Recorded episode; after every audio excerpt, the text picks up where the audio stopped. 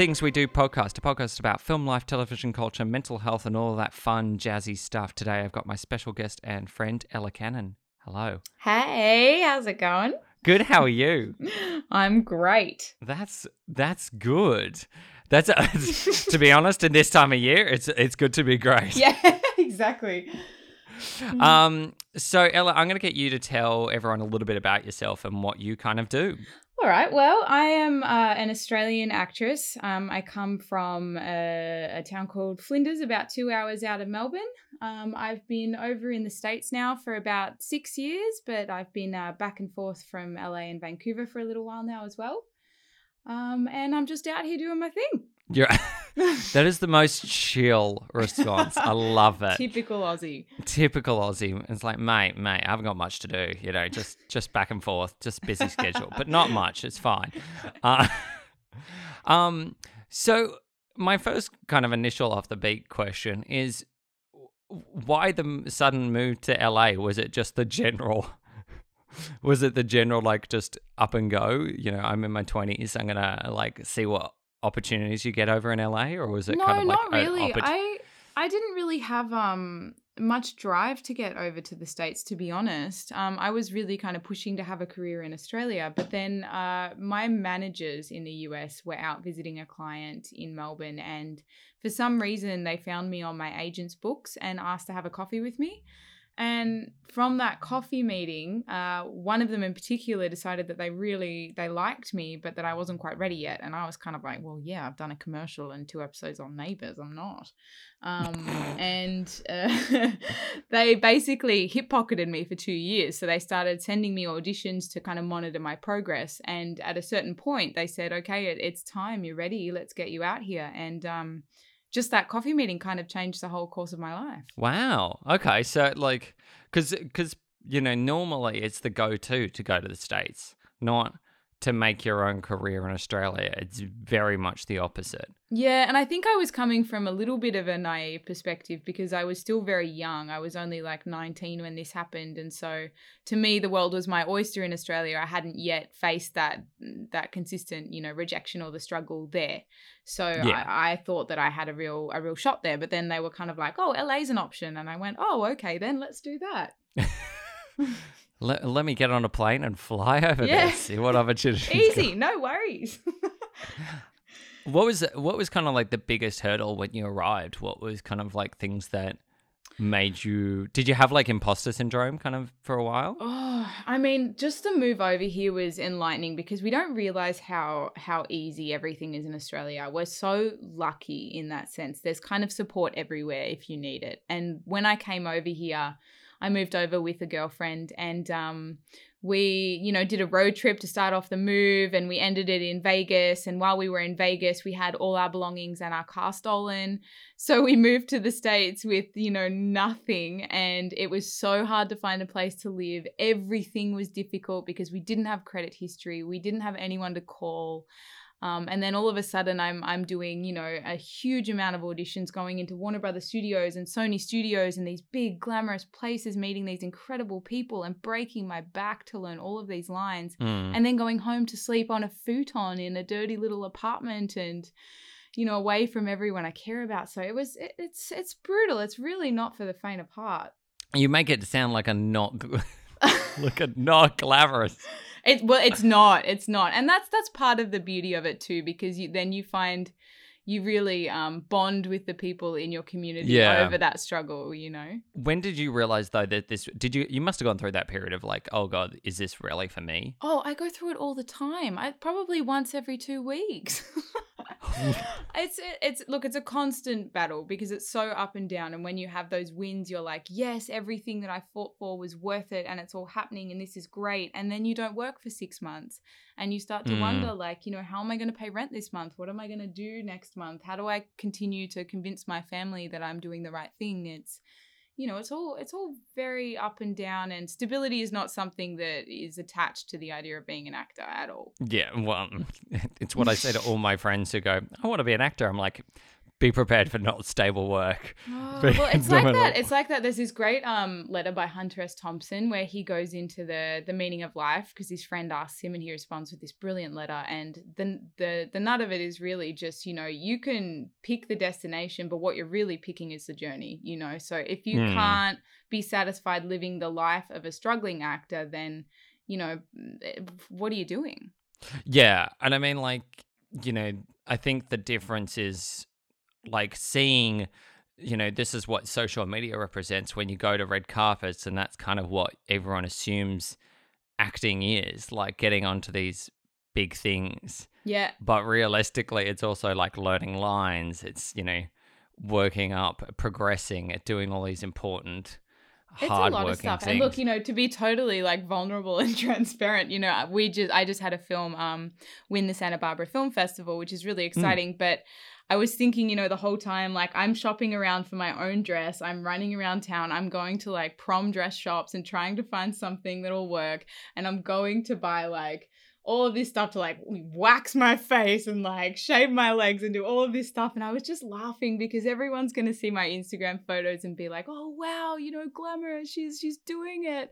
And I'm just sitting in my bathroom trying to, you know, yeah. will like shave my legs and fit into a dress all by myself. And it's just not glamorous at all. It, it really takes the magic out of the situation where you just go, oh, Lord.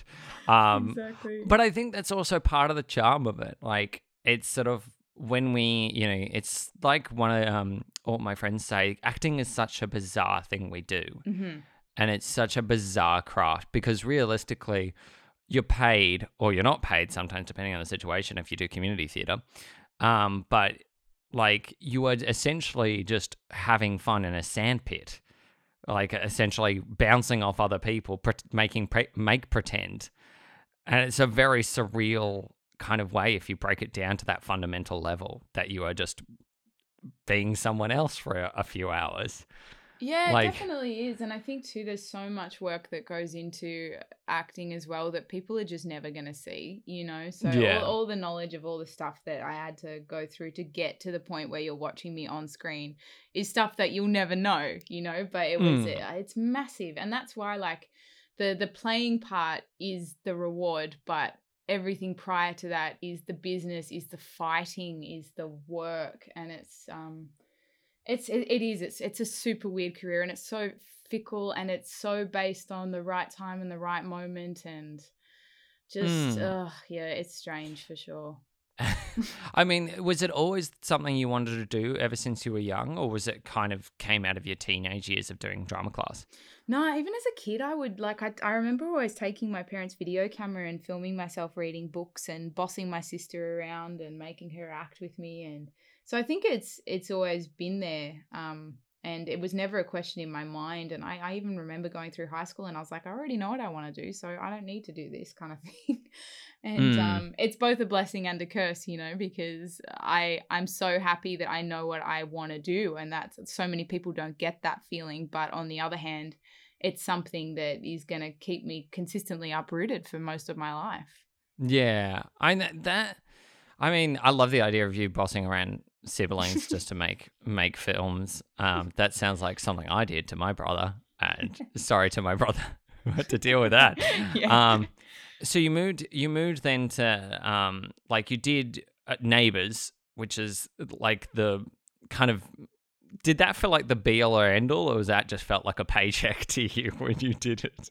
Well, no, like at the at the time, it was my first kind of you know speaking recurring role. So at the time, Mm. it was it was massive for me. It was such a big deal. I was so excited, and um, I was excited about the possibilities. And that's that's something that you learn as an actor too, because when you're you know you're starting out, you get really ahead of yourself with every opportunity. You're like, oh well, Mm. these two episodes are going to lead to this and this and it's all going to start to fall into place and happen now and it's like this stop and start and that's the reality of the industry you, you have this win and most of the time 90% of the time it doesn't lead to a domino falling straight afterwards. It means you've got to get back to the fight and you've got a little more ammo now. Yeah. but it's um it's it's truly back into battle. So you know it was it was great but it was also a learning experience of oh because i booked one thing doesn't mean i'm going to continue booking things straight away you know? Yeah, it's it's a realistic like checklist rather than a dear God, I might, I might never work again, or I might, you know,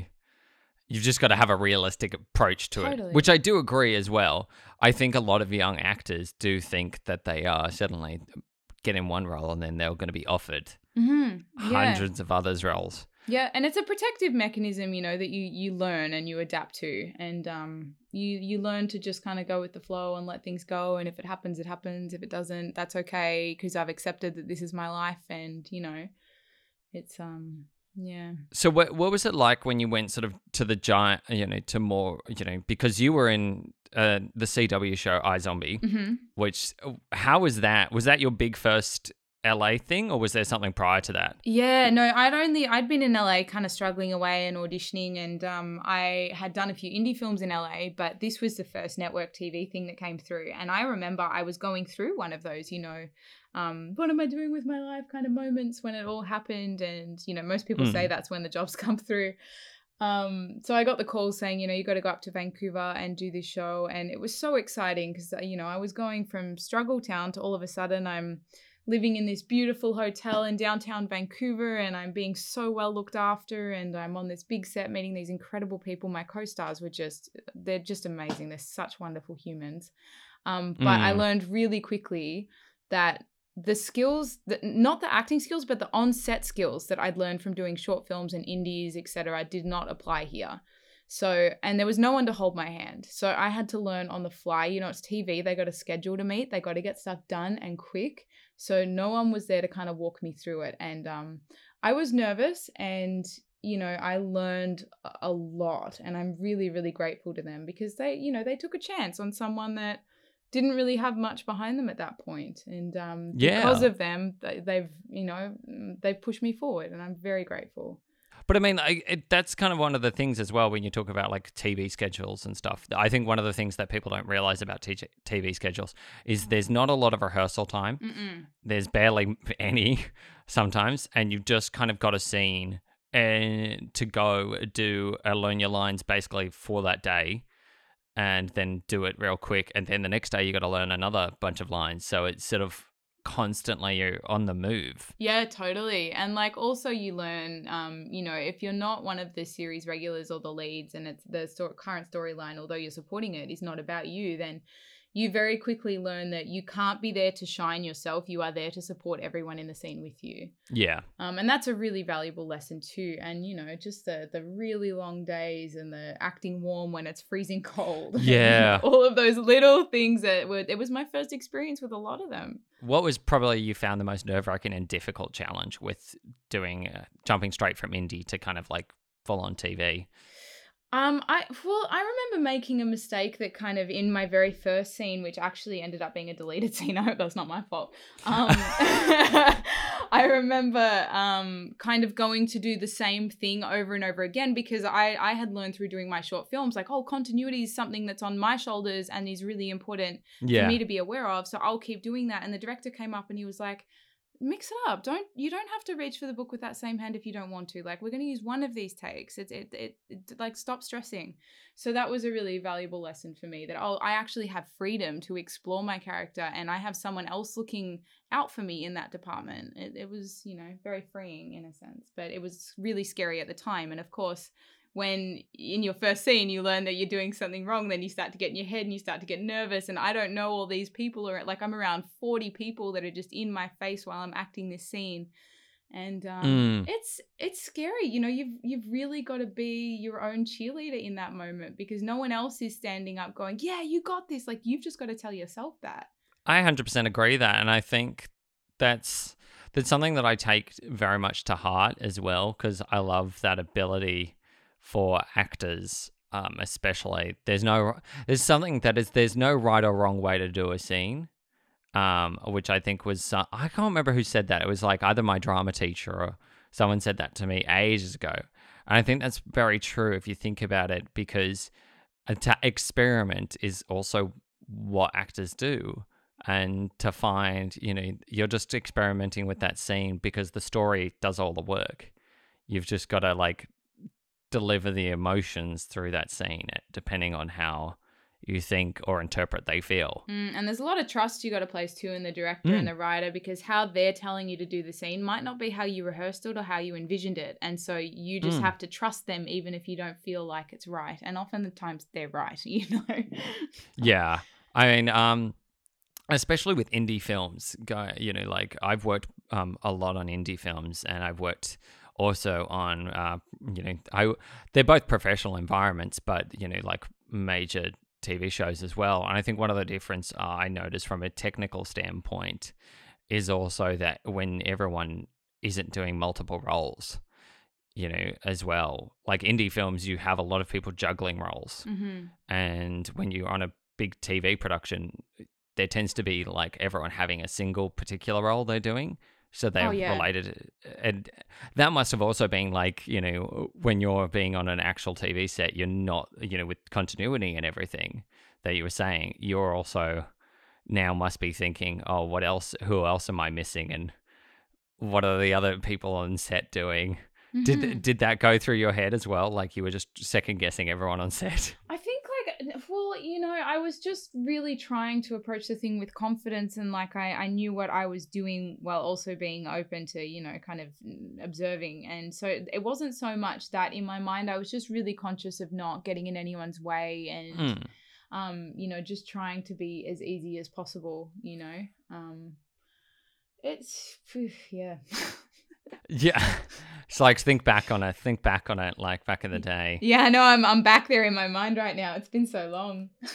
But I mean, you've also just had a feature, which is Trees of Peace. How was that? How did that even come about? Yeah, I look, I got so lucky with that project. It's so it's so rare that a script comes across um, you know, your path that is just that quality and that good and is about something that's so important. Um, so I mean the second I got it, I I, I was sent it by my managers to audition for it and um, went through the proper Mm. channels of callbacks and all of that and eventually booked it.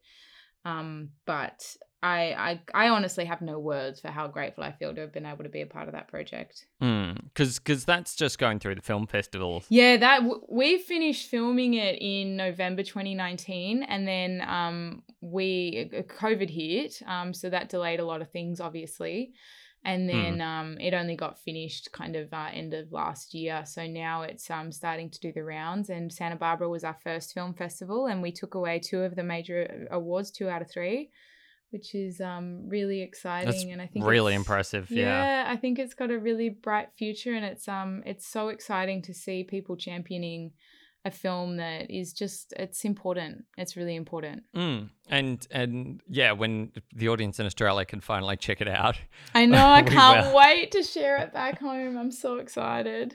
Hopefully, hopefully mid year. Oh really? Oh awesome. Okay. I'm I'm excited because I'm really looking forward to watching it after all the promotional stuff that I've seen. It looks it looks astonishingly amazing. Yeah, that was Um, an unreal shoot. That one. Mm. And it just looks really like looks a bit upsetting. Yes. Like how would you just how would you describe it in if you could tease it? Yeah, well, you know, I can give you a little backdrop on it. So it's it's basically um it's about four women that are trapped uh, under the floor in a small uh, like a crawl space um for Mm. three months during the the genocide against the Tutsis, better known as the Rwandan genocide.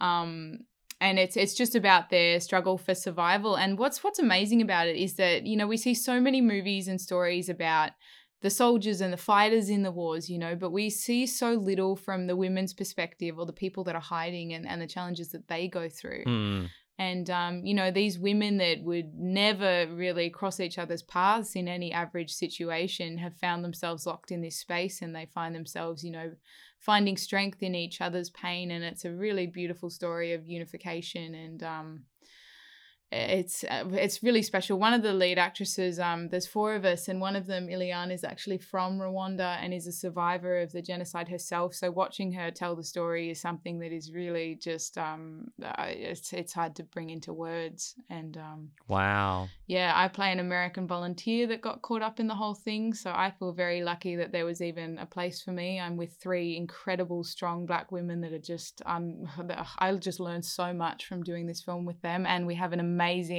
female black first time director who, um, Oh awesome. yeah, our producer found on Instagram. and you know he he used his his money for his directorial at debut once he read her script he was like i'm using that money to make your film because he just knew it was important and um, Mm. so i've been surrounded by just phenomenal people we had to we shot sequentially we had to lose weight during the shoot so we were on starvation diets throughout the whole thing it was Wow. brutal man Oh wow. That must have been insane. yeah but you know for an actor it's like gold it's like what you want me to lose weight and cry like this is what i was born for Everything else, Yeah. nothing compares to just being suffering for art. Um, but I mean, like, also, you know, that's just that's amazing. That that that's like the films I love as Yeah. well. I'm, you know, watching growing up. Um, because there's a sense of um realism. Yeah, well, it leaves you with something. That film, it really does. I think. Mm.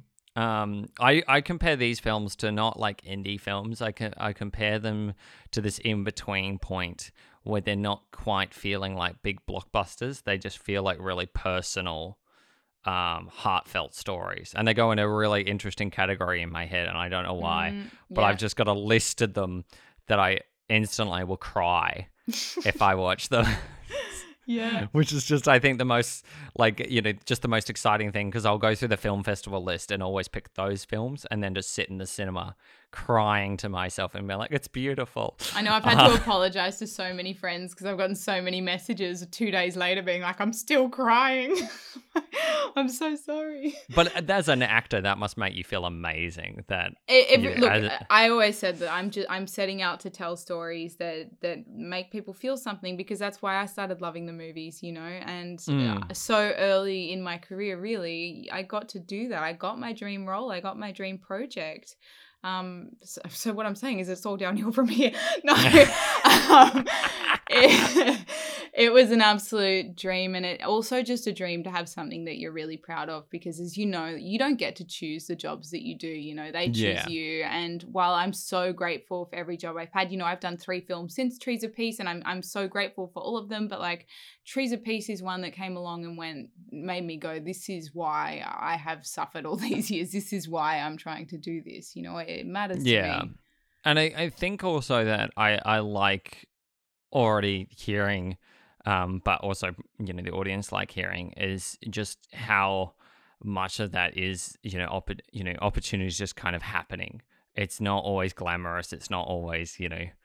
It's just working hard. It's hard work because I think people, you know, as we were saying before, assume that acting is glamorous twenty four seven. Yeah, and it's not to say that there isn't, you know, nepotism and there isn't, you know, the the whole it, it's who you know kind of stuff. That stuff exists, and I'd be hmm. lying if I said it didn't. I see it all the time, but you know, there is also a space for just the hard worker and the right place at the right time, and it is a numbers game. And you know, what's what's supposed to be yours can't be anyone else's. Is is the way I choose to look at it. I think that's the best way to like. I mean, if you had an I like ideal role though, this is like, uh, you know, from when you were a kid, what would it have been? Like, what would have been the ultimate role for you to ever play? A pirate. a pirate, really? I'm not even hands- kidding. I want to be a pirate so bad. If any producers are listening, please let me read for your pirate role. All right, done. You heard it right yeah. here, people. I love it. English period, I would love to, but uh, honestly, a pirate's where it's at for me. Like Bridgerton, or like um. well, I actually Jane I Austen? read for Bridgerton. I like uh, yeah, exactly. I would love to do something. You know what? Outlander. Oh yes. Yeah, Mm, That's mm, where it's yeah. at. It, it really is. that it, whole time travel element, Yeah. marvelous. Yeah, just Um, some Scotsmen, you know, all of that would be lovely. Yeah.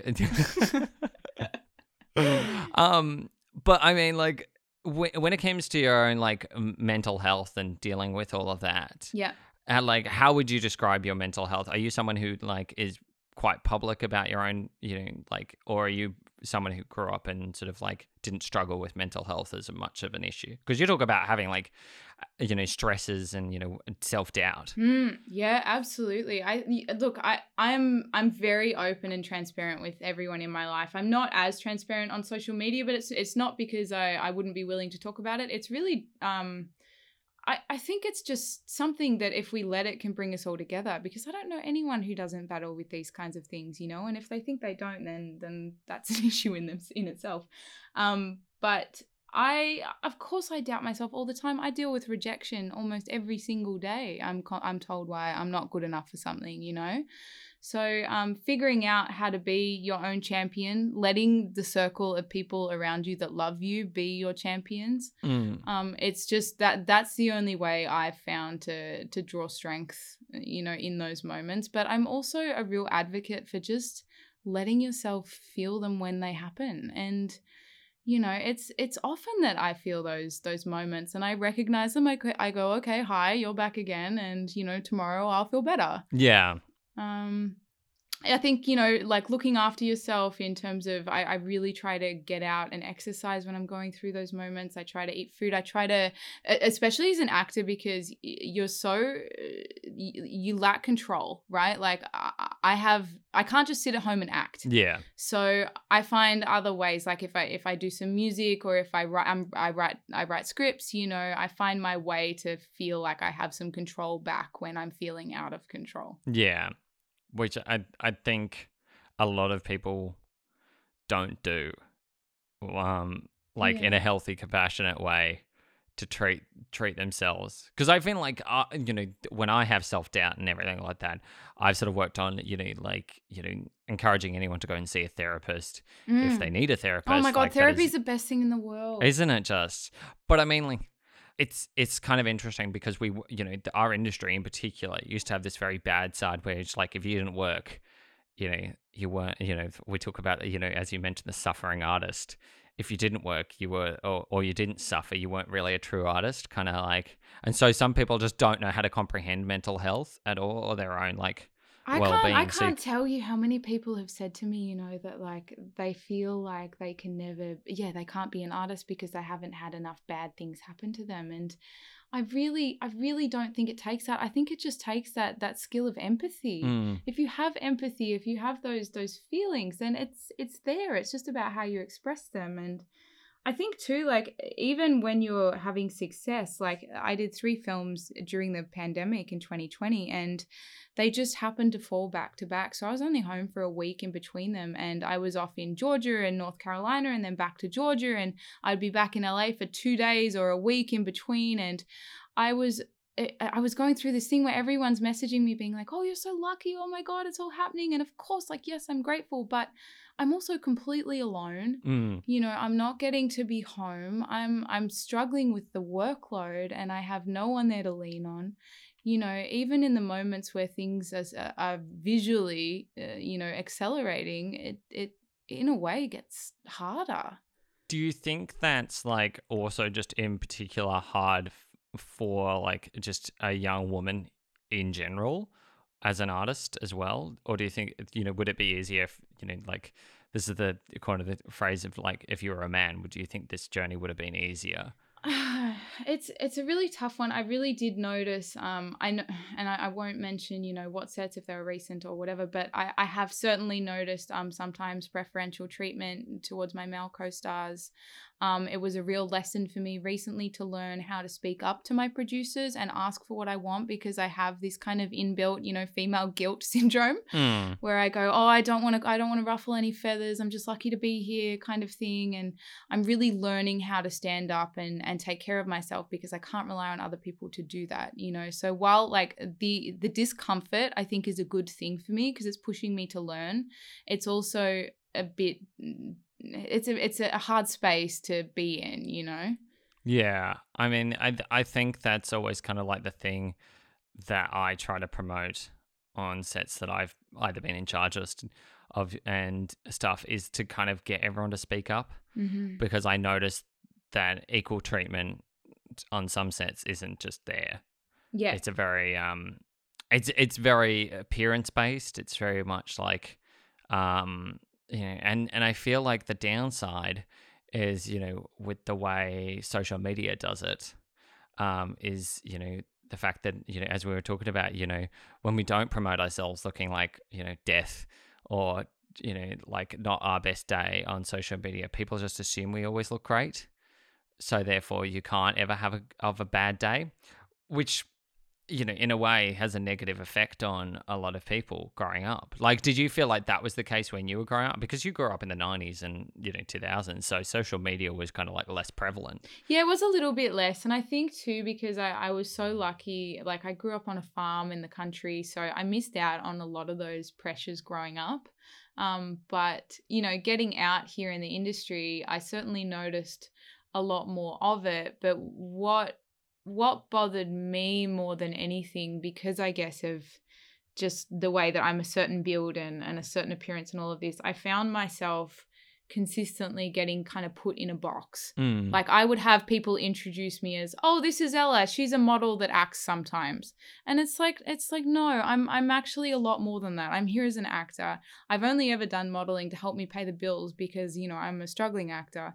And um, I, I really, really disliked the the fact that I, I was just kind of boiled down to what I looked like as opposed to anything else I had to offer. And that's why, you know, when I got a role like Trees of Peace, where they're like, you know, we want you to go, your hair to go dark, we want you to lose weight, we want you to be dirty, all of this, I was just like, yes, finally, someone wants me to be human, Mm. you know? Um, so that was a real escapism for me because I just didn't identify with this idea of constantly getting dressed up and, and sexualizing myself and I, I if anything it, makes me a bit uncomfortable because i feel like you're seeing something that isn't who i am. Yeah, I think I think that's kind of what bothers me about social media and living the real side of people, because when we over glamorize or like over sexualize, especially people, you know, like actors, um, and you know, it just it baffles me because I'm like, if you're not here to act, then you know, like, and we've employed you as an actor, then you know, you were clearly here to do an acting job. yeah exactly and and also got the skills. Yeah, and out here in LA too, uh, you know, the, in the industry in general, there's a lot of people that that come to the industry with this sense of just, you know, kind of I want to be famous or uh, I want to feel like I want that kind of, you know, that that Mm. applause and that validation and all of that kind of stuff and and I felt like people would look at me and put me in that category straight away. And I felt like I really had to prove myself in that no, like I'm I'm working hard, I'm I'm smart, I love to read. I'm you know, I'm really trying to do this properly because I care about stories and Yeah. and you know humanity. And it's just uh, it's you really have to prove yourself. You got to find your place in this world. It's tough. I think it's also like, um, you know, what I like especially about your Instagram, um, which is possibly the reason where I'm like, no, I vibe with you, uh, was also just like, you know, it's the subtle things that I often say where you kind of like read between the lines and go, these, you know, these are my peeps, these Yeah. are my, uh, these are my strange peeps, and I love them yes but one of the one of the weirdos of the world. But it's like you know everyone goes, oh, Ella's glamorous, Ella's this and that and the other. thing." Um, but I've just like read between all the weird like stories you'd post, and be like, oh, I'm I'm pregnant for a shoot, and look at my stomach, and other ones of just being like, I'm a weird Australian alien out in the middle of LA, and I'm just like, oh yeah, she's such a weirdo, and I love it, like Yeah. just yeah. because you know th- that's the thing you know when you're this is and also another stereotype which baffles me is when you appear to be this glamorous woman people think you can't be anything else weird. yeah Yeah. exactly exactly and you know you know someone i love i was watching him on an interview the other day was lewis capaldi and he he's just so funny to watch i don't know if you've ever heard him in an interview but i love that you know the, the interviewer kind of asked him you know like you're just such a normal guy you're so weird and funny and it's all great and he was like look this isn't going to last forever i just want to have fun you know Mm. and like if I'm not having fun doing this, what am I doing? If I have to pretend that I'm this this person because I get more likes on Instagram or because someone might want to cast me as the love interest a bit more quickly than they would now, then I I, I don't want to live like that. Acting's my job. I don't want it to be my life, you know? oh 100% um and i think it just it just makes me love you know when you find your peeps or when you find the people that so you, you go yeah it's it's and it's also just like the fact is this is always something i say to everyone and and you know most people are terrible at networking um because you know they find the idea of networking so horrifying and terrifying but it's like just be yourself. Yeah. be who you are and whether or not that person likes you is up to them because you can only present the best version of you in front of these people and you know, I get that question all the time. How are you finding like? I think it's always the time when I uh, ever have done any of these episodes of the podcast. Everyone's like, "How did you meet so many talented people?" I'm like, I just asked the question. Would you like to have a chat? Yeah, and I've got to say, like, one thing I've learned too is that, like, people in this industry, particularly out in LA, they are so well trained in sniffing out bullshit. So if you're not being yourself, you'll come across as someone who's being inauthentic, and it's only going to hurt you. So th- there, there's only one you, you know, like just, Mm. just be it, and that 100% that is going to work. And if it doesn't, then you're just weeding out the people that were never meant to be in your life. Hundred percent. And I think that's also just like something that you know, if I ever have kids, is something I'm going to train them to have that mentality. Um, I always, I, I just think it's so important because uh, as the industry is, and it's not perfect, and no, you know, this is down to my hatred of towards capitalism and um, co- conformity and Yeah. everything is just, you know, almost fuck it, like just be who you want to be because the frustration comes from this small, you know, everyone having to fit, as you say, these boxes when we're so much more than that Yeah. and not sticking up for rights and you know our beliefs and everything. And it just mm. it always comes back down to that fundamental thing of being like you know just be who you want to be Yeah. and and be who you you know sometimes need to be to make yourself because it's not a selfish thing to be yourself. It's it's not um and people always say oh you're being really selfish if you do this for yourself. And it's like no i'm actually looking after myself. So there's a difference. Hundred percent. um i mean i also think like how would if you had if you had like you know you know those facebook questions? Like if you had five word, uh, words to describe yourself how would you describe yourself as an individual? Uh, I would say, uh, I'd say I'm warm. mm Um, I would say I am quirky. mm I would say I am thoughtful. mm I would say I'm spontaneous and uh, you know what? I'm going to say I'm funny because I think I am. you are funny but see, that's an example of like again, straight away my brain went like, oh, if you say that, people are gonna think you're, you know, facetious or whatever. Like you think you're funny, and it's just, it's just that little voice, right? I And know, That's right? why you got to get better at being like, no, you know what? This is this is I am. You're, you know, I think also the the thing that I I know in particular, and um, also with your new single that you released, um, we will talk a bit about that. And I think what I really noticed about that was just how amazing like the lyric writing was, as Oh, well as just because I really, lo- I uh, you know, I really loved that. But I also don't. What really, you know, made me love it even more was the the photo that came with it. And oh my god. as a photographer, I was just like, this feels so, um, like real. Oh my god! so So, much, can I tell you, like, I, I was I was back home I was back home in Australia um in March. COVID had just hit, and I had just got out gotten out of hotel quarantine, and I just helped my mum move into a new house. So our garage was like full of boxes and everything. And I had just gotten out of the shower and I kind of liked how my hair had dried curly. And I was like, you know what? Like, I want to put this song out there. So I'm just going to take a picture. So I got my camera and put it on a tripod and used the self timer and just grabbed a bottle of whiskey that I was absolutely taking swigs out of and just stood in front of the garage full of boxes and just did a self timer and was like, "Oh, that'll do." and I, I I ended up loving it. I like it oh, too. can I just say that makes that picture even better? The whole, you know, DIY it. Um, ah, that's- yeah, dude, that's amazing. I love that. you got to do what um, you can in COVID times, you know. I know, right? But also, can I can I just say, I love that it's it, it does feel like you. It does feel Yeah. like very much like a hundred percent um country girl kind of like you know scuffed look look about yourself just Yeah. no you know no care in the world Just rolled out of bed. Yeah. yeah just literally rolled out of bed um and also that that single is great it's really well written like where did that even come out Like, how long ago was that written? That was written, um, it'd be a couple of years ago now. Um, and it was, you know, it was drawn from a couple of experiences. Like m- myself and a close friend of mine were kind of going through one of those times where we were getting out of something that was one of those painful things. It was never a real relationship, but Mm. um, it, they almost hurt more when they end, you know, because they don't work out and you never got that satisfaction of, of spending real, you know, I guess building a relationship with them. So it was that idea of like, even though you know someone is bad for you, you're finding yourself continuously drawn back into their their web every time they call or they text because you know you don't want to really lose them, even though you already have. yeah, which you know, love a relationship like that. Yeah, and I think it's Um, something like I honestly like that's why I wanted to write it too because I just feel like it's something that we we can all relate to a little bit. There's there's we've all had that elusive person that's really awakened something in us and that that was it. And and honestly, I'm grateful for all of them because I think I've learned the most lessons from those, you know, about myself.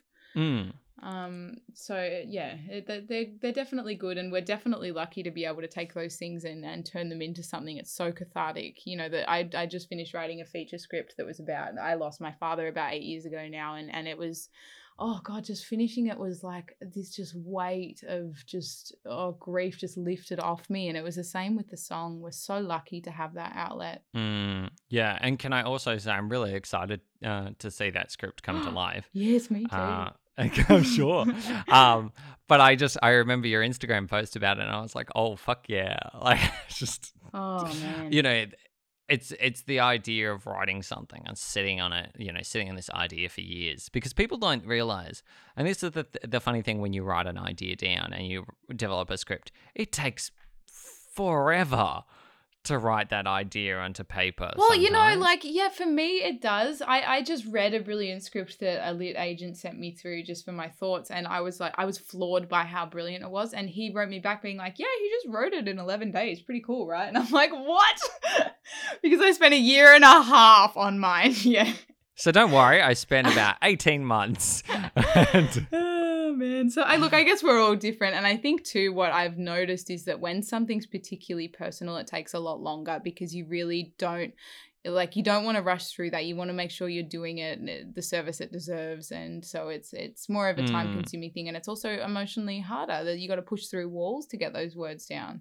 Whereas it's if it's like a Yeah. fictional you know it's just something off the cuff then perhaps it's easier i don't know yeah, I mean, like, was that quite, you know, because obviously that's a very hard thing to lose Mhm. your father as well. And, um, like, you know, and you talk about him passing eight years ago. How is that now comparatively? Are you still kind of feel like once this, once it's made, it'll kind of help, you know, release that off and then you can kind of move on? Or is it kind of still a little bit of a. I, I mean, not. I think I feel like you know, with loss like that, it, it it just becomes a part of you forever. You know, it's it's it's just a scar that you bear for the rest of your life, and and it's I don't think it's uh, it's ever a case of letting go or moving on. You just kind of you, you get better at carrying it for sure, but. For me, it because you know um, my father passed very suddenly, so I didn't get a chance to kind of you know uh, have those goodbyes and things like that. So this is kind of my love letter to him, if that makes sense. That that idea of like, here are all these feelings that I wish I could have shared with you, and now I get to release them out into the world in a different way. And it's it's been very cathartic for sure. Mm, yeah. Uh, I mean, that's always kind of like the same with breakups and you Yeah, know, totally. relationships and stuff. It's very, um, it's sort of very cathartic. Um, I I remember, I've still got an idea. I've got like two ideas from different periods of my life where I'm like, I need to fully make these kind of like absurdist pieces to kind of process these emotions because I'm always like my interpretation of art is always to be like the inner clogs like clockwork um, ideas of your mind so nothing is like linear it's Mm. all about the emotions and the weird kind of like you know how people kind of go into this little um mental stress capacity which I think one of my friends described was when I go into stress mode I try and do everything to try and show everyone that I'm 100% in control of a situation what I might not be. So I'm one of those like those people. So I feel like those are the interesting stories that I also relate to like, you know, um easier when someone passes away, but definitely if something bad happens, you know, that isn't like someone passing and I know there's an end point. If there doesn't feel like an end point straight away, I generally like you know, damage control yeah, kicks in. yeah, totally. I mean, do you see that film being made anytime soon, or is it kind of like on the backlog? I do. Look, I'm. I've been very, very lucky on that note of you know networking that uh, with the contacts that I have worked with um, over the recent couple of years. I've I've been able to you know form some great relationships, and they're people that are really um, helping me champion this at the moment. So we're about to start uh, shooting a concept trailer now, um, very shortly, Ooh. and um, yeah, no, I'm I'm full steam ahead for sure, and it's something I'd really love to film in Australia. So, um, yeah, that's my plan and intention. I feel like, and I know a lot of kind of Australian actors, I think, sharing this in that we'd really love to see Australia championing championing some some really great, you know, um, projects that are really inclusive and and all of that. So uh, instead of waiting for it, waiting for that chance to to work back at home, because you know it's it's it, you do have that feeling like I have to go and work overseas for Australia to want to give me, you know, that chance, and so. I want to kind of try and just bring it there myself if I can. Mm, yeah, and I think uh, is that something you also that must feel very much like close to home Mm-hmm. as well. Would you like to film it in the town you grew up? No, I actually I really want to find um so it's a it's a story that's based in a drought ridden town. So I, I was looking at places like Silverton or Broken Hill and Mm. um I really want that kind of like dusty visual with the story. Oh, that just reminds me um of the dressmaker. Yeah, yeah, yeah. That kind of that kind of um location for sure. Mm, yeah, I mean, like, I'd love to see that, um, especially because that's kind of like rural towns. It well exactly, and it also brings jobs out there as well. And so you know, like that that's kind of my my push behind it. I want to make something that can you know benefit a lot of people if I can. I mean, at the moment, everyone's kind of getting work at the moment. Work is so scarce here because everyone's moved to their production studios to Australia. Oh, I know, which is Um, just bloody great. It's so good. I, I am noticing a lot of the casting still happening out of the US, but um, you know, look, it's a, it's a great step in the right direction for sure. I mean, crew wise, it's, you know, they'll use local crew. Cast wise, it's always a little bit hit and miss. Exactly. Yeah.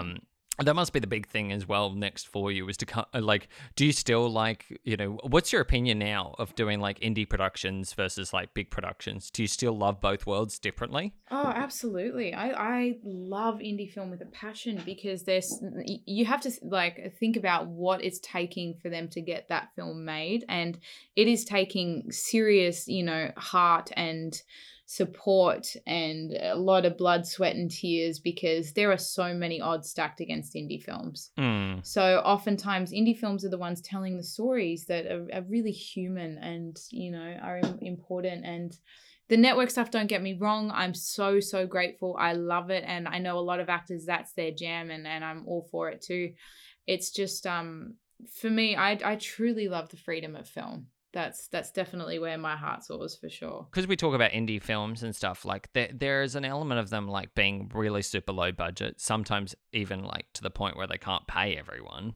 Um you know like what's your thoughts on like th- like th- that's also the big, biggest thing is like unionization and and stuff because sometimes just productions can't pay people. Like they're like all our funding goes into making the product rather than paying the you know the cast or the crew or whatever and there's a very huge divide Yeah, and that's that's okay. You know, if you're telling a story that you really care about and um you're not paying anyone involved, then um and it's it's up to them to make that decision if this is something they want to be a part of, right? And I think there's nothing wrong with that. You know, the only thing that oftentimes I notice and feel like is a bit wrong is if certain people are getting paid and others aren't, and most often it's the cast, right? yeah Um, so I do have a problem with that, and I do have a problem with the fact that a lot of those films that are struggling financially are are, are often ones that kind of. I, I don't want to put them all in one basket, but uh, don't have a lot of their stuff together. And so they're sometimes the films that never end up seeing the light of day. The actors don't even get the footage. Um, Mm. so you know, it's it's up to everyone to decide and, and make those calls. And everyone starts somewhere. So there's nothing wrong with with calling on favors. Um, but um, there are also indie films with uh, massive budgets, massive. Yes. You can have tens of millions of dollars, and it's still an indie film. Um, and so many of them happen, you know, throughout Europe and you know throughout Asia and all of this as well. It's not even just the US. Um, so and they're hard to book because a lot of actors want them. They want the ones that pay well and are great stories. Um, Mm. so you know, I've done some indie films where I felt taken advantage of for sure, and I've done some like you know, Trees of Peace technically is an indie film. Mm. Um, even though we're repped by a UTA and we've got production companies behind us, we're technically an independent film. Um, so you know, there's there's, there's such a huge spectrum, and um, it's just all comes down to you know making the best call for yourself and what your agents and managers think and all of that for sure. So there must be a little bit of self-representation then, like you know, obviously. w- How do you uh, like? That's also an interesting thing that I don't often think about with agents. Like, how do you know when something's beneficial for yourself versus through your agent? Uh, I don't really go out and find stuff for myself so much these days. Um, it pretty much all comes through my management team, and I normally trust their judgment in that if they they're coming to me, they'll they'll be pretty straight up, either in like, we're not sure about this, or um, have a read, let us know what you think, or or it's just straight away like Hmm. this would be great. And so I normally go off what they're saying, and then of course I have the final call, but I'm also at a stage in my career where I I want to be working and building those those blocks, you know. So um, I'm pretty open to to most things. But that being said, there's certainly been some that my managers have sent through, and I've read, and I've been like, mm, there's gratuitous nudity, there's all of this stuff that is just like no, and I'm I'm very comfortable in saying no to those things. I don't want to work that desperately, you know. no, I, I like think that's also another side of the the coin is you know people who do want to work in those films or people who do feel like they need to work in those films. Well, and this make- is something I want everyone to know that like no is such a powerful word and you decide your worth. You decide what kind of performer and actor you want to be. You decide how you're going to get seen. So when you say yes to those things, like it's understandable that you want to work, you want that experience, but you're also sending out a message that this is the stuff that you will do. And it's really important Yeah. to decide how you want to be seen in this industry because stuff is out there forever once it's out, you know? Yeah. Well, I mean, it's you know, that's also the thing. Like, you know, you can have glamorous images of yourself, or like, you know, because you talk about being doing modeling, because that's obviously impacted a little bit of like, you know, people going, you're a, Right. you know, you're a model Yep. and an actor. Like, how does that, you know, how do you separate that in, you know, from making sure people don't focus on it? Well, that's the thing too. You know, I kind of I I told myself that you know, starting off in the modeling, I was going to share a bunch of those photos because I had in my head that I wanted to visually not be considered uh, this innocent little girl anymore. I wanted to be considered as a woman, and I wanted to be considered for these woman roles. So I, I felt like it might help me, and in a way, it did. But then I found it going down that road that we spoke about, and so that's when I I really pulled on the reins, and I was like, I don't want to be seen like this anymore. So Mm. um, you know, I've I've certainly I pulled back and just started doing like catalog shoots for for dresses for wholesalers that no one will ever see and stuff like that because I, I didn't want to start to focus on modeling and then at 30 have to retire and realize I've done nothing with my acting, you know, and all of a sudden I'm in this box that is really hard to get out of and Mm. it's it's so it's so much mental gymnastics and like the the hardest thing about acting too is that like you have to make decisions all the time with no guarantee of their outcome. Like I can't tell you how many times I've been like, "Oh, should I be in LA? Should I be in Vancouver? Or should I do this job? Should I not? Should I wait for this one I'm on hold for?" Um, and say no to the one that's booked me. You know, like there's it's, there's so many decisions you have to make all the time, and it's so you can't put the pressure on yourself to always get it right, of course, but you can decide what you're worth, and that's important. Yeah, I mean self worth and and you know all that, especially when you're starting out, is so hard Mm-hmm. because um you know you talk about like I don't know a single female actor who I'm friends with who hasn't done modeling at some point to kick off and pay the bills. I feel like it's the go-to, which you know for male actors is less of a thing. Yeah.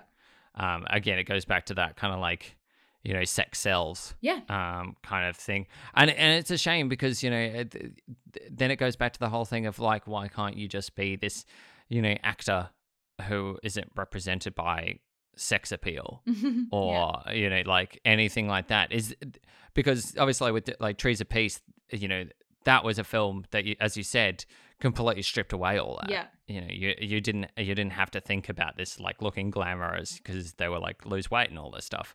Um is that is that always like the trajectory moving forward as well to make sure you kind of have these these roles where you feel mm, you know you're allowed to be different people and not necessarily this glamorous sort of sexy you know young woman in whatever clothing that the costume department try and squeeze you into Yeah, I think it's important to like kind of have your idea of of how you want your career to go. And for me, it's always been versatility. I I really don't want to find myself playing this similar character over and over again. I want to be challenged by different ones.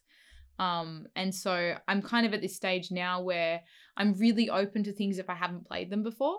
Um, you know, I did I went from like Trees of Peace where I was I was playing that role to all of a sudden playing a um a scientist and then I went to play a, a you know a, an ex cheerleader and then I went to play this a pregnant psychopath and then I went to play a, a, a woman who ran a marketing firm and so it's like that that's what I love I'm kind of collecting all of those those different experiences per se and um I, I'm sure I'll find my groove, but you know, if I had the choice, again, like it's the human stories that are why I'm doing this, and that's where I want to end up. Can I just say my favorite is the woman psychopath, like uh, the pregnant I cannot wait for the world to see this one. It is going to be so funny. It's not supposed to be a comedy, but I am going to be laughing my head off. I I just I love villains. Yes. And I love I love crazy characters. Oh, I went all in on this one. there there is is like so in also then you know one of the questions that people must ask you or like you know because everyone wants to be in superhero films now Mhm. is that something you want to do eventually is get into superhero genre Um, I mean, look, I, it, I, if anyone that's listening, I would never say no, but um, it is, it's, it's not again like just because I'm, I'm so deep into uh, human like real stories. It, it's just, it's not where my heart necessarily lies. Not that being Mm. said, I might discover that my heart is there if I start doing it. And there are some that I love. Like God, if it was something like Deadpool, are you kidding me? That would be so fun. I even really love the boys and Mm, because they're focusing on the human aspects of superheroes. yeah the boys is great Exactly, but if it's just kind of the crash bang stuff, then it's not it's not so much where my heart lies. I'd have an absolute blast doing it, but it's not my passion. No. Yeah, I mean, like it, the interesting thing is like because I could see you playing so many different roles. Um, you know, would you describe yourself a little bit as like you know the character actor where you want to play, you know, that kind of like you inhabit a character? It's so funny because one of my very best friends for the first time um said that recently. She introduced me. She was like, "This is Ella. You know, she's an actor. She's she's a character actor." And I was like, "What? No one's ever kind of said that about me before." And then I went, "No, no. Actually, I I love that because." I- It's it's true. Like I, I get so much joy out of diving into a character and creating them from the ground up. Like I studied at Stella Adler, right, which is really all about that. Like you start at the shoes and you build them all, all the way to the hat. And um, Mm, you know, with like Trees of Peace was such a, an awesome opportunity for me because I, I was playing someone who had struggled with addiction and and loss and all of this stuff. So I was able to go to to AA meetings and I was able to just uh, learn so much and dive straight into it that by the point time we were on set, it just was so easy. It was so easy because all the work had been done, you know, and I I love that stuff. yeah, it's funny because character acting is kind of like a very bizarre kind of like method as well that people don't you know th- that people don't think about and um yeah th- what how you described it is exactly like yeah diving in to these characters and breaking it all down Yeah, because they're they're people, and I understand that approach of like wanting to to kind of put yourself into the roles, and there's certainly an element of that for sure. But if we do that in every role, then w- uh, you know we start to get a little predictable as performers, and there's nothing wrong with that. Some of my favorite performers do that, but Mm, for for me, I really love the idea of being a little bit like of a Frances McDormand, you know, where every time you watch her, she's just different, and there's always a surprise, you know, and I love that. i i love that you love frances oh, mcdormand love her I lo- to death.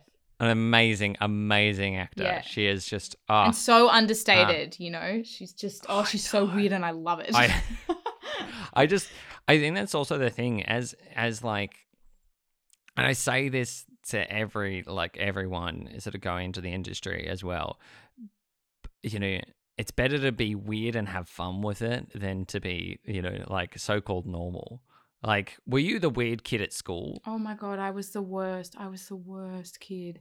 I I'm serious. I would wear because I went to a school where we didn't really have uniform and stuff, so I would be wearing like the fisherman pants and full hippie, and I'd be putting posters on people's lockers saying the product is you, and I'd be trying to sign people up for blood drives and. Oh my gosh, I was friends with all the teachers. We go to philosophy meetings on the weekends. I was just the worst. So you sound like the ultimate nerd. Well, I mean, yes, but no, because I'd also break all the rules, you know? So I was just this, like, kind of free spirited, annoying thing that would float around and give you a hard time if you weren't being decent in my eyes, you know? Wow. You. Uh, Hmm. How did the school deal with you? oh, God knows. I can't imagine a school without uniform. That to me is baffling. Well, get this. So, like, from year seven to 10, you had to wear earth colors. So, you could wear like brown for dirt, green for the leaves, yellow for wattle, grey for rocks. And then in year 11 and 12, you could wear whatever you want. So, it was a hippie school. And to be fair, they were nurturing my hippie side with that alone. So, Do you think that hippie side is still prevalent today? Do you still kind of like see it come Well, out? I mean, look, definitely in a, in a different way though, because I was I was angry. I like I, I went through my existential crisis, is what I call it, because you know I started working with orphans really young and all of this, and I felt like my idea of this wonderful world was just shattered really early. Mm. And in a way, I'm grateful because now I'm in this place of of calm and where I feel like I really see people and. Um, you know, I'm definitely still very laid back and that free spirit, like, oh yeah, no worries, like when it happens, it happens, kind of thing. And I still really try to hold people accountable, like in in, in a kinder way. Um, but yeah, it's it's definitely still there, but it's it's settled for sure. I'm a bit more fun to be around these days. You you make it sound like your young self was just never fun. No, I but that's the thing. I was a blast. Like at the party, I'd be on the table having a great time, you know. But I don't know. Look, I was confused. What can I say? Do you think now that you know, like you're older and you you you're just hitting the you've hit the three zero? yeah. Do you feel like you've um you've sort of like figured it all out? Oh my god, no! But that's that's that's the beauty of it. I think like as you get older, instead of realizing that you like instead of feeling like you've learned everything, you start to realize how little you actually know. And there's so much freedom in that. Mm. I, I just felt this pressure at 20, you know, and through my 20s to just get it right and know who I am and all of these things. And it's it's it's like as I reach 30, you start to go, you know what? It's look it's it's all fine. It's going to work out the way it's going to work out. You're doing your best. It's all okay. You know the pressure starts to lift a little bit i feel. There's still pressure as a woman with aging. I still feel that. Yeah. but in terms of like identity and and knowing what you want and and relationships too you know not um getting into situations where you can tell that it's not right for you at the very beginning. You know in your 20s you just dive in anyway. But now it's like oh no this actually isn't going to work for me Yeah. and um, it's really empowering. You know, it's it's nice.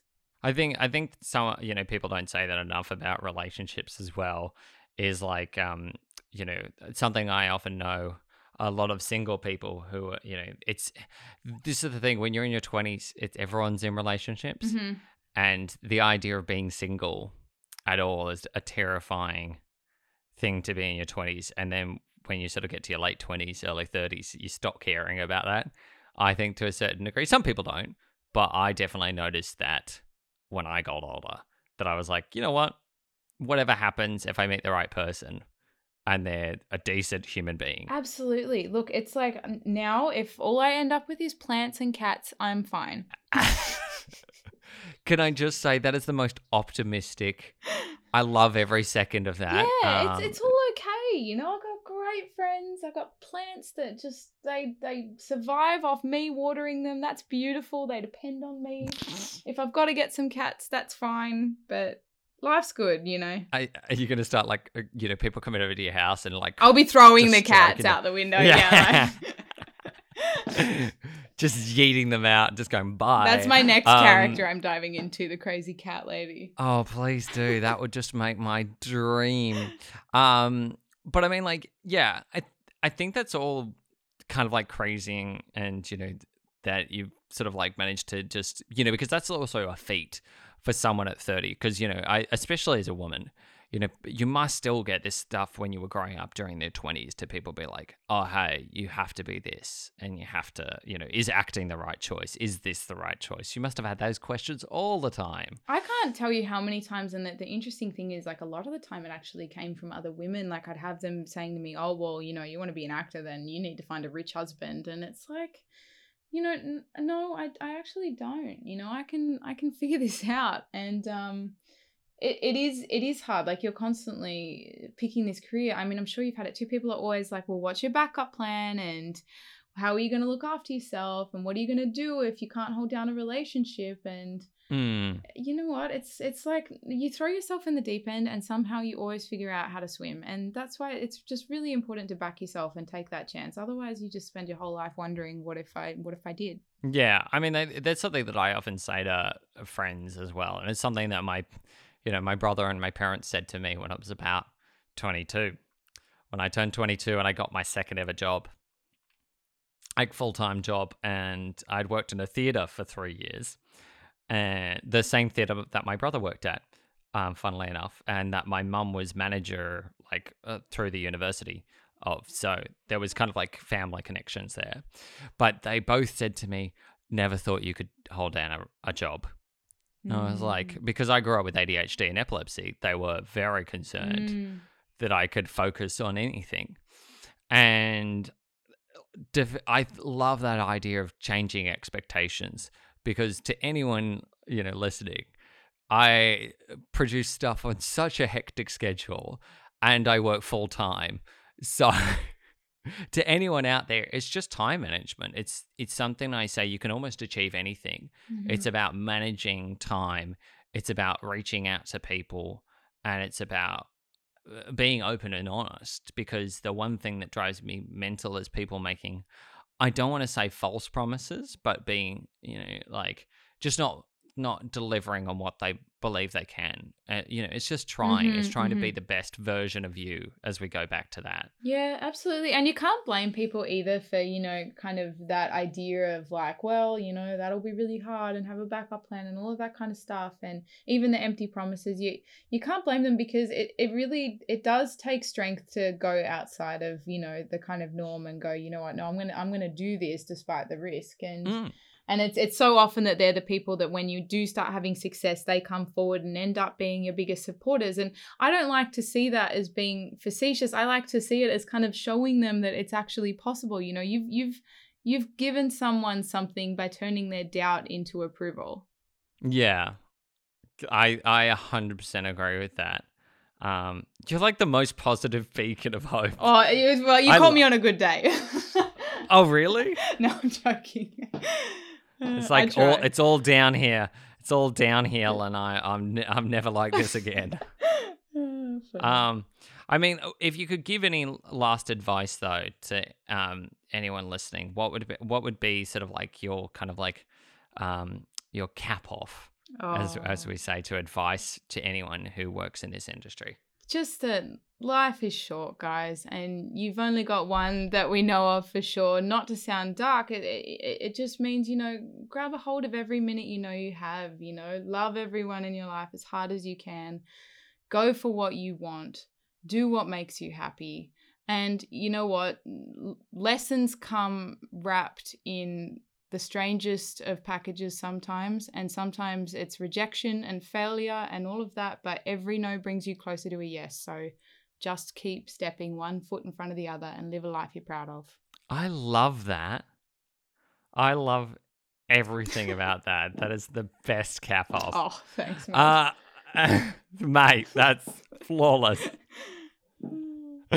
um, but no, thank you so much for joining me because it's actually been I've, I've loved everything that you said. You Thank you. It was a great amazing- chat. This was such like a, a you know down to earth, lovely, authentic little banter. I appreciate it. No, I love that, and that's and that's what the things we do is all about. Is is like authenticness about our you know s- funny little silly lives that Yeah, exactly. like don't necessarily make sense to everyone. And I think that's my favorite part is like my uh, you know my mum will always go, "I'll never understand what you do." but I'm proud that you do it. Oh, it. that's beautiful. I love that. Yeah, she um, f- I think I think one of the nicest times she ever came to my um, my uh, workplace, and she, uh, her and dad came, uh, and they just looked around and said, "It's really technical. I'm amazed you understand any of this stuff." And I was like, "Oh, this does this, this does this." And they were like, "We don't understand any of that." But we're glad that you do because that shows that we're just really proud of you. They just want you to be happy. That's beautiful. And I was like, this is amazing. Like, just positivity, um, you know, goes a long way. Yeah, we're very lucky. You know, I'm. I've got a brilliant mother and brother too. We're very, very lucky. Yeah. And, and, that, and they must like be, you know, you must be zooming them on a weekly basis. Oh yeah, we chat for sure. We love our FaceTimes. I'd prefer to be there giving them a big hug, of course, but thank God we we live in a world where it's not just, you know, sending snail mail across the globe now. We can actually see each other. It's great. Soon, soon you will be able to I live know. and go. I hope so. oh, I hope so too for your sake. Um, but no, absolutely. Thank you so much for joining. Um, it, if you want to go and check out more episodes, feel free to um, check them out on um, Apple and Spotify. Um, and I will be chatting with another guest next week, and I will speak to you all later. Bye bye.